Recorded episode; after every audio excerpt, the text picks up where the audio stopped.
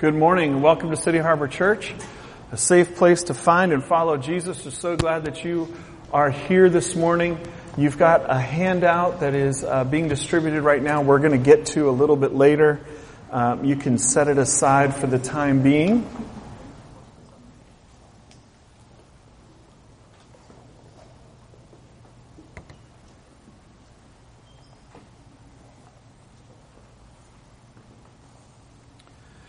This morning, I want to title the message Launchpad.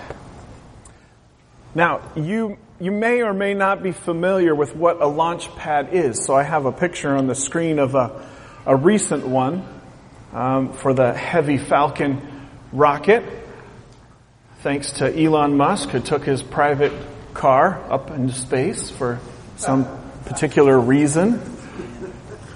You may have uh, seen um, videos online of uh, failed uh, rocket launches. You know, dads in the in out in a green space or the backyard, or you know, trying to launch a, a rocket they built for their kids, and, and, and that may have resulted in a wide variety of things. Catastrophic failure uh, certainly being um, a possibility. Uh, and one thing that is um, often kind of missed when you go to set something up, and maybe you're a little bit pyro like me, and so like you get an opportunity to shoot fireworks off, and um, I'm sure a completely legal and safe way. You would never like have bottle rocket wars like I did, or you know any things of that nature. But if you ever went to fire something off and you just set it in the grass or maybe on a part of the street with one of Baltimore City's favorite friends called a pothole, um, it may not have had the stability that you desired, and so it may have shot in a direction that you did not intend. Anyone ever had that experience? So, the, what, one, one of the things that we uh, learn from that, if, if we learn, is that a, a, a stable surface that is flat, perpendicular, if you will, but pointed in the direction that you want to go is important. Yeah. So, um, our, our topic is Launchpad. And we are in uh, entering our final uh, three weeks uh, set aside for prayer and fasting, inviting us to start the year more focused on God than any anything else, uh, responding to Jesus' words to seek first the kingdom of God, um, and in inviting everyone to participate in whatever way that they are able, in whatever way between they and, and the Lord is important to them uh, because it's uh, fasting is a personal and private discipline. Um, you may have been, uh, maybe you got the print book on the front end, or you've been following online um, at benmalmo.com, or you've been receiving the emails. And you may have noticed that our prayer topics are, are not so much what you might have expected, but instead they're really uh, there's a lot of Bible. Anyone ever noticed that? There's a lot of Bible on this prayer topics. Pastor Ben, I think, might have a problem with this Bible thing. Well, here's, here's one of the things that I, have learned through experience, and I'm, I'm not always a quick learner, frankly. I've got just enough Norwegian in me to be stubborn. Um, our scripture can be a launch pad for our prayer. We learn about who God is from scripture. We hear what God has said from scripture. We see how God has initiated relationship with us in scripture. It's helpful for us to pray with scripture as a starting point and a foundation. Now, it's important for you to, to bear in mind that we are not recommending legalism or perfectionism. Jesus makes it very clear that God is a good father, better than any human father, who loves us and cares about us in each season of life. And God certainly has not done all that He did through Jesus and creation and human history so that we would relate to Him through legalism or a need to get it right every time. No, God wants us to relate to Him through grace as a good father. And as good fathers do, God loves us in every season of our growth. I'm definitely not perfect and I've definitely had stages where I would not be described as a great father, but even I didn't look at my kids as infants and say, what's the problem? Why aren't you walking and getting a job? I didn't do that. I loved my kids in their different season, right? Now I'm thankful that as teenagers they're not wearing diapers. I'm thankful for that. And so as a father, I do desire that they grow in a healthy way. And so I just, before we get into this, I just need to say, listen, God is not into perfectionism. That's not what this is about. And this is not about you comparing yourself to someone else that's never going to be helpful. Are you with me? It's not helpful. But what we are saying is we are inviting you into a next step.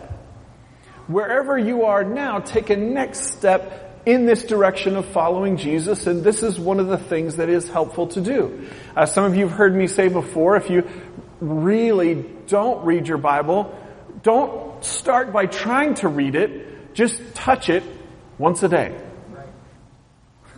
And some of you think I'm being sarcastic or just trying to be funny. Not so. I have found this to work.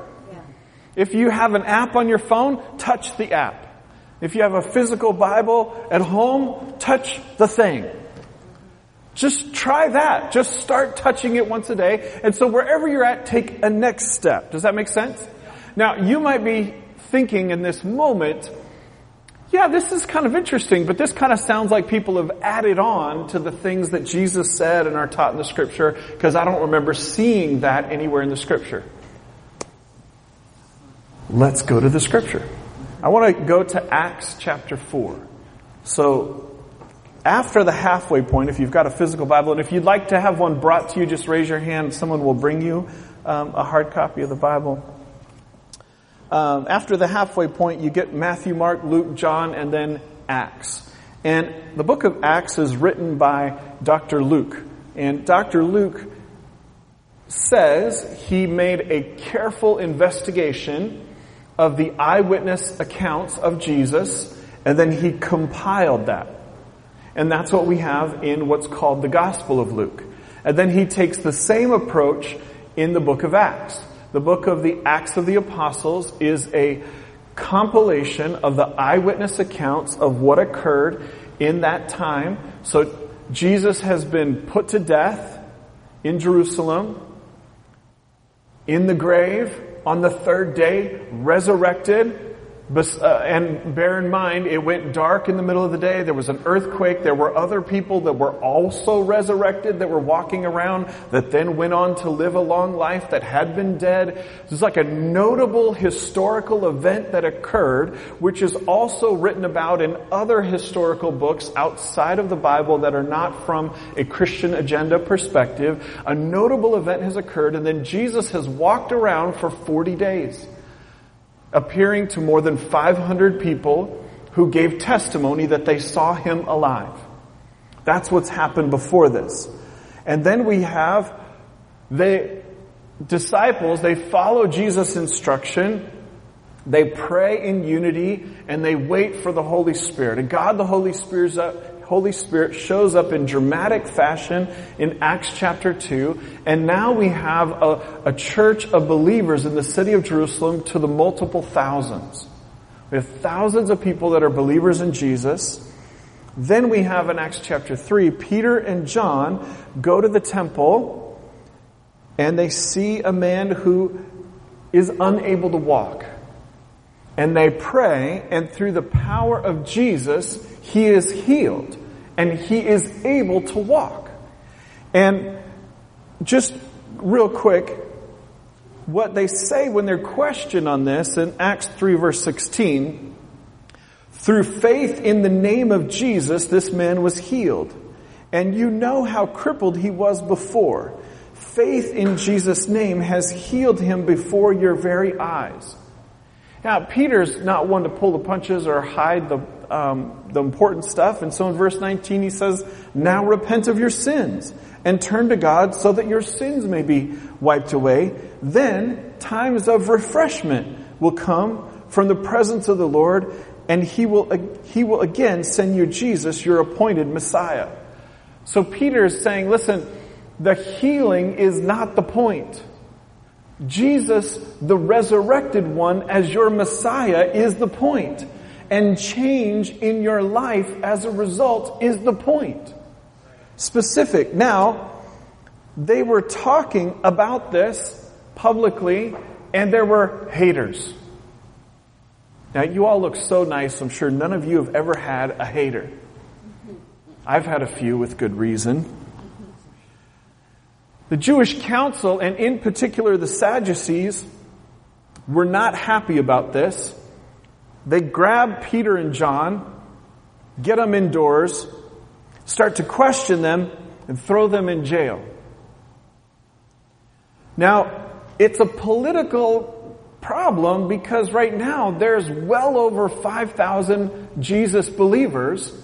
And so this is a big deal. Like everybody knows what's going on. There are thousands of people know that Peter and John have been locked up. So we see an account that Peter filled with the Holy Spirit in Acts chapter 4 verse 8 starts to speak. Starts to speak to what has happened and why it happened. And we see in verse 10, let me clearly state to all of you, to all people of Israel, that he was healed by the powerful name of Jesus Christ the Nazarene, the man you crucified, but whom God raised for the dead.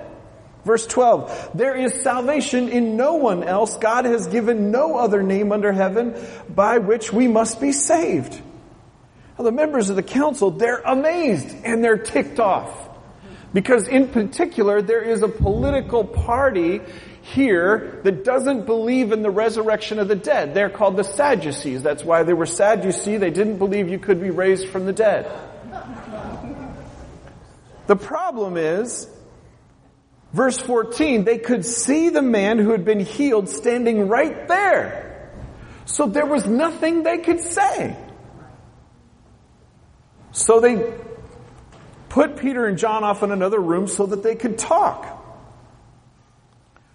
Verse 17, to keep them from spreading their propaganda any further, we must warn them to not speak to anyone in Jesus' name again. This identity of Jesus as Messiah is very important. Check this now, verse 19. But Peter and John replied, do you think God, now this is, they're talking to the people that had thrown them in jail. Do you think God wants us to obey you rather than Him? We cannot stop telling about everything we have seen and heard. The council threatened them further, but they finally let them go because they didn't know how to punish them without starting a riot. For everyone was praising God for this miraculous sign, the healing of a man who had been lame for more than 40 years. Verse 23, watch this now. As soon as they were freed, Peter and John returned to the other believers and told them what the leading priests and elders had said. When they heard the report, all the believers lifted their voices together in prayer. There's unity in prayer. Now watch this. This is a quote, quotation from part of their prayer meeting.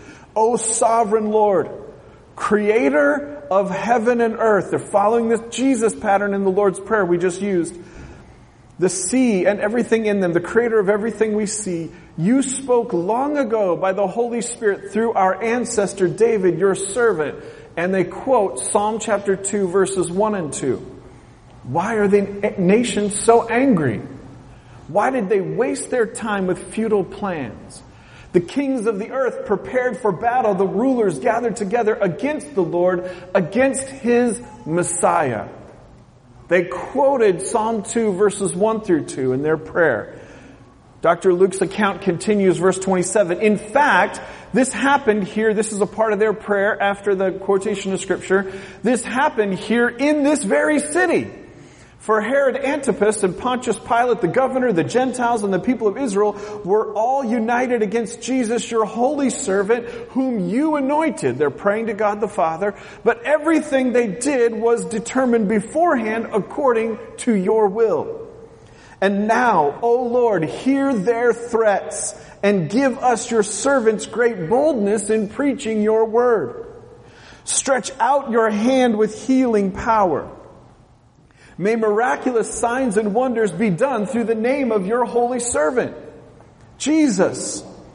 After this prayer, the meeting place shook and they were all filled with the Holy Spirit. Then they preached the word of God with boldness. Watch this now. 32. All the believers were united in heart and mind. And they felt that what they owned was not their own, so they shared everything they had. The apostles testified powerfully to the resurrection of the Lord Jesus, and God's great blessing was upon them all. There were no needy people among them because those who owned land or houses would sell them and bring the money to the apostles to give to those in need. Now, did you notice God answered their prayer and it started with an earthquake? Whoa! Okay, I think I was, maybe I was, maybe that didn't affect you the way it affected me. If I was in a prayer meeting and someone asked God for something and an earthquake happened and then what we asked for transpired, it would be, whoa! Hello? This is an important part of the story. God answered their prayer. They were being opposed. They were being threatened. They say, God, we don't know what to do, but here's what we believe about you because, and they quote Psalm 2 verses 1 through 2. That's a powerful prayer. Right? Now, two weeks ago, we looked at the Lord's Prayer. And Jesus responds to the disciples' request, hey Jesus, help us learn how to pray. He says, Our Father who art in heaven, or if it were translated today, Daddy God, up there. Let your name be kept holy in me. Hallowed be your name. Your kingdom come, your will be done. But you may not have noticed this, but the Psalms were Jesus' prayer book, and every phrase of the Lord's Prayer can be traced to the Psalms. Even in the Lord's Prayer that He gives to the disciples, Jesus is quoting the Scripture. Jesus teaches, He gives them a simple, a very simplified version. He gives them a simplified version because He Himself learned to pray through the Scripture. Now, this is the same Jesus who was present at creation, so imagine this is kind of trippy when you think about it. Jesus was there when God said, let there be light. Right? Jesus knows the speed of light and whether or not God can ratchet it up or turn it down. So I just heard a whole scientific thing about the speed of light this week, so I'm not going to chew up time with that today, but it's kind of exciting to me. It's kind of interesting. Jesus saw that. And then Jesus saw every time God the Holy Spirit came down to inspire the writings of scripture. Hundreds of authors over thousands of years. Jesus saw the Word of God. In fact, if we take it literally, Jesus John's revelation in the Gospel of John, Jesus is the Logos, the living Word. It is quite possible that God the Father, when He spoke through the Holy Spirit, was actually speaking Jesus, and it was actually the voice of Jesus that they heard in their ears. Jesus was there all the way through, before He was ever born. And here is Jesus all this time, learning the Word of God, learning the way that God phrased it, learning the way that God revealed it. And so when Jesus gives Him the Lord's Prayer, what does He do? He pulls from the Psalms. Every phrase can be traced from the Psalms. Pastor Ben, you're kind of intense and I don't really know if this is true. Okay, so let's look at this. Jesus is quoted in John chapter 15 verses 7 through 8. And listen, I've heard plenty of messages and plenty of people talk about Peter and John healing the lame man and the Lord's Prayer and even this passage right here, but missing the point of power. Praying with scripture as your launch pad. What does Jesus say? If you remain in me and my words remain in you, you may ask anything you want and it will be granted. When you produce much fruit, you are my true disciples. This brings great glory to my Father. Now there's a whole lot here, way more than I have time to unpack here now in this moment. But you, we must, if we just take the plain, simple truth of scripture, even only engaging human logic, we must believe that the words of Jesus were important.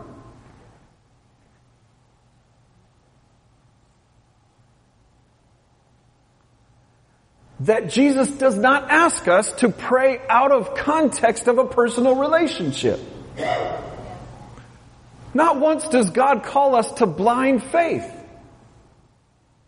But instead, over the centuries, God has revealed Himself and given us an ability to read about Him, to learn about His thoughts and His emotions and His feelings and His decision making, and then God calls us to respond to Him based on His character as having been examined and tested and questioned and revealed through the centuries.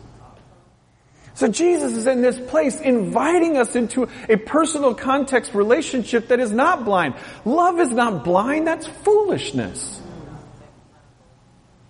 God knows everything about you and still He loves you. I mean, I love you because you're beautiful, you know. You know what I'm saying, right? And the love that God invites you to respond to Him with, God does not invite you to respond to Him blindly. God invites you to test Him, to examine Him. Other passages of scripture. Now, I know that these words of Christ on the screen are also a little bit difficult. I highly recommend a classic book, a small book which you can get for free or a buck at most from Andrew Murray called With Christ in the School of Prayer. About learning about prayer and these things and why don't I get what I ask for? These are really important questions, not our topic at the moment this morning. Listen, our scripture can be a launch pad for prayer. It's a starting point, a foundation for a personal relationship context for what we would say to God and what we can expect from God. Such as praying through the name of God, one of the things that we did this past week in the posts that we've been sending out. And so you can pray like this. God, I know that Abraham found you to be the God who provides. Genesis 22, 13 through 14. Jehovah Jireh, our provider. That's where we get that. I know that Abraham found you to be the God who provides, and so now I ask you, Jehovah Jireh, to provide for me. I'm using the scripture as a launch pad and a context for something that we've observed about God already and using what we talked about a couple weeks ago, meditating on it, testing it, questioning it, thinking about it before we pray. So here's another example, an example that I really love and, and wish I had more time to unpack this morning.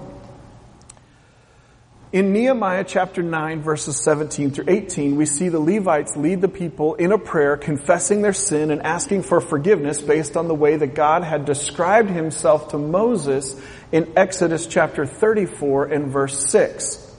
This, I wish I had time to read all this because it's beautiful, it's really helpful. God had revealed, had described himself. God came down, God used his voice. Moses heard the voice of God. Exodus chapter 34 verse 6, that's when God comes down. I am, I am Yahweh, and this is what I'm like. And God describes himself as a God who is gracious and merciful slow to anger, and abounding in steadfast love. Now in the story, in Nehemiah chapter 9, verses 17 through 18, they applied that scripture to their own specific context in their prayer request to God for forgiveness of their sin. And so it's appropriate for us to pray this way. God, you said you are slow to anger, so please forgive me. God, you said you are gracious and merciful and abounding in steadfast love, so forgive me. That's appropriate for us. Daniel, who we've talked a little bit about in this invitation to pray three times a day, Daniel also used this practice in this prayer. Daniel chapter 9 verse 18. We make this plea not because we deserve help, but because of your mercy, O God. It is right. It is our reasonable response. It is appropriate for us to talk to God based on what He has said about Himself. Now, this practice has a lot of benefits, but one of the great benefits is that this help will help you pray based on truth and avoid prayer based on fantasy, fooling yourself. God, I believe you're never going to tempt me beyond what I can handle. Well, Does the book really say that? God, I love the ravens, so the sky is purple. It is easy to pray based on fantasy and then get frustrated with God and bitter against God and pray not based on who God has said He would be or what God said He would do. You know, Rebecca and I have been married for more than 20 years. And um, she's not a liar. She's a truth teller and a promise keeper. But life comes at you fast. There's a lot of things going on. And you can have a misunderstanding. And I've learned that you can relate to somebody else as though they are something they are not. Hello? And that leads us where? Frustration, anger at a minimum. Right? But when we relate based on reality, see, our perceived reality becomes reality, but it's not actually reality. Sorry, I just get like, whoa, too existential, Doctor Strange on you, like a little too, right? This practice will help you pray not based on fantasy, but based on reality. All right, let's just keep moving. Choosing to meditate on the scripture before prayer is helpful with inspiring true passion. The scripture may lead you to wonder at the supernatural majesty of God. The scripture may lead you to repentance of sin and receiving forgiveness. The scripture may lead you to asking God for help or change in our broken world. The scripture may lead you to thanksgiving for God's provision, thinking through what the scripture is saying and letting your whole person interact with it will bring you to a place of authentic conversation with God. There's a life-changing power that's available here. Joy and peace will be a benefit. Now, just a minute, we're going to look at the scriptures on the handout that you have in your hand. And if you don't have a handout, please make sure you get one. But I like Kevin DeYoung refers to this, the three R's that you see on the screen in this practice. The three R's that you see in the screen are just kind of an abbreviation for how you can respond to any scripture in the Bible and pray through it. And what we see on the screen, the three R's are rejoice, repent, and request. So even what we see in the Acts chapter 4 story, they're threatened, they've already been in prison, they've already been beaten, they're already being publicly opposed. And how do they start their prayer before they even get to the Psalm 2? They praise God because they're saying, God, you're our creator. Now that's kind of a weird way to start if they're just praying on their experiences. Okay. Folks, don't look at your paper, look at me. In the Acts chapter 4 story, they start with praising God as their creator. They start with rejoicing. Because the scripture says that in the beginning God created. God said, let there be light and there was light. They had reason to believe and we, a couple weeks ago we read in Psalm 86 about God the creator, right? They started with rejoicing. Right? And in the Nehemiah chapter 9 story, we see what do they do? They use the scripture as a launch pad to repent of their sin. And then they actually use Psalm 2, 1 through 2 to kind of make fun of their enemies. if we're honest. They said, look at what you, what you predicted in Psalm chapter 2 verses 1 through 2. It is foolishness for the nations of the world to oppose your Messiah. And they tried it, God. So what are they doing? In their prayer, they're building a case for God. Before they make that their request. They rejoice in God as their creator. They understand the principle of repentance. But listen, they're saying like this world is not right. They make a request for change and then the earthquake hits and their prayers answered. If that doesn't give you cause to respond to this and say, oh, hello, this is a lesson worth responding to, I'm not really sure what's going on between your ears. Now, if you want to reflect on that, today's post, which if I have your email address is in your email today or on our, on the web, is about the power of the scripture. And one of the things that we see, the longest chapter in the Bible is Psalm 119.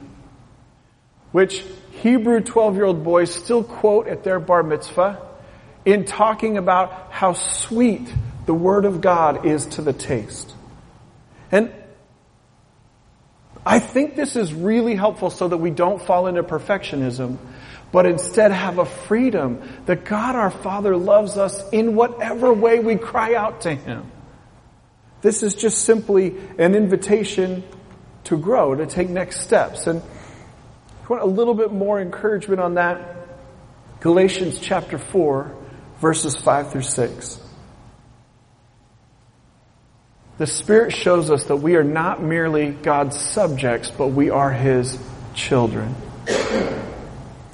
So we can grow into using our scripture as a context for our personal relationship with God, which we see in Psalm 119. And maybe you've not ever thought of it this way. But this phrase is actually talking about growing in this personal relationship context using the scripture as a prayer book. It's actually what this is talking about. Your word is a light unto my feet, a lamp to guide my feet, and a light for my path. You want to read a little bit more today, Psalm 119 verses 49 through 56 will really help you with that.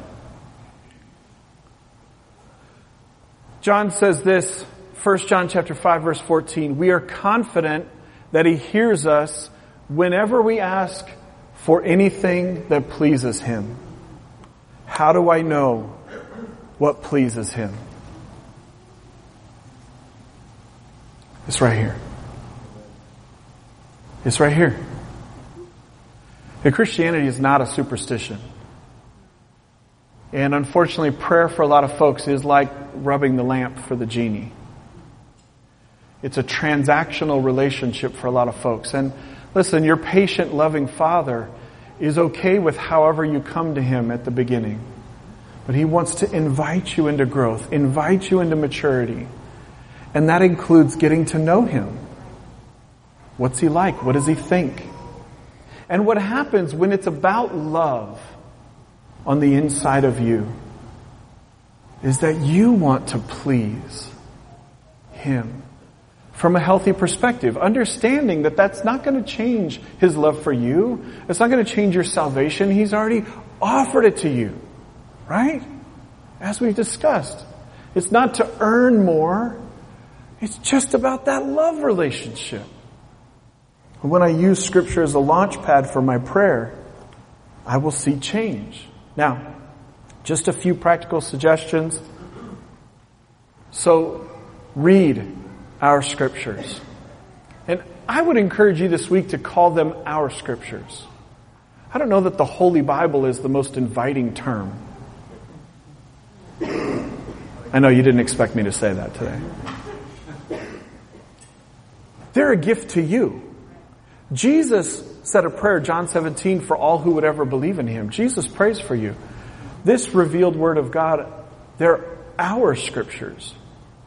Read our scriptures. Meditate on them. Think about it. Ask questions. Test them. Pull them apart. Put them to use. Let it engage with every aspect of who you are. Use them as a starting point and context for our prayer.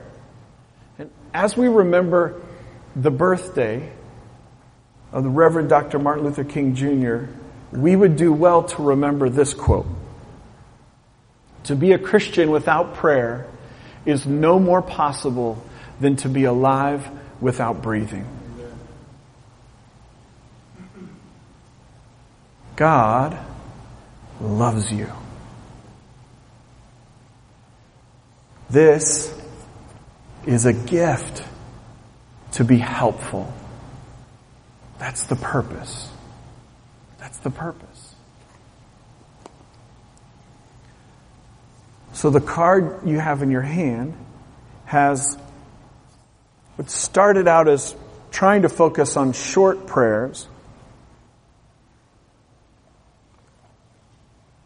19 prayers from Scripture for 2019 that you can use as a launch pad for your prayer time. I'd love to invite the worship team to come at this time, and we're going to go into a time of worship. Wherever you're at today, I invite you to receive the love of God. And during our time of worship and communion and prayer, I would invite you to pray with the scripture being a launch pad for you. Later on today, as we spend time together, I'd invite you to tell a story with somebody else about how you found a scripture to be a launch pad for your prayer, to be helpful.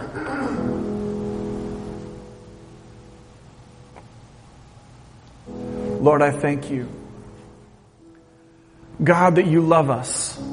I thank you, God, that you care about us. Lord, that you are for us. You're our creator and you're our redeemer.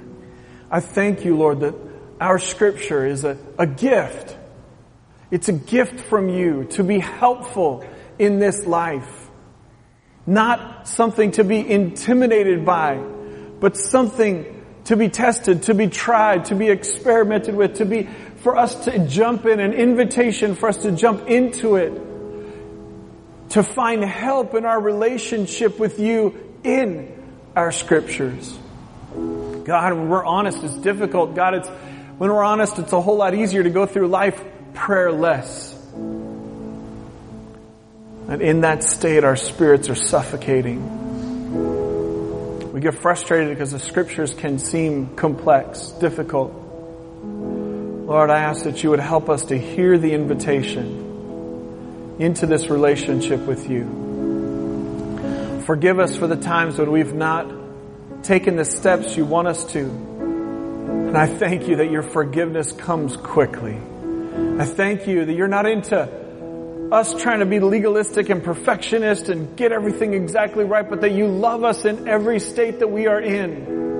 Thank you, Lord, for who you are, for all that you've done. That you hear us as we come to you today. In the name of Jesus, amen. Amen. Let's enjoy worship.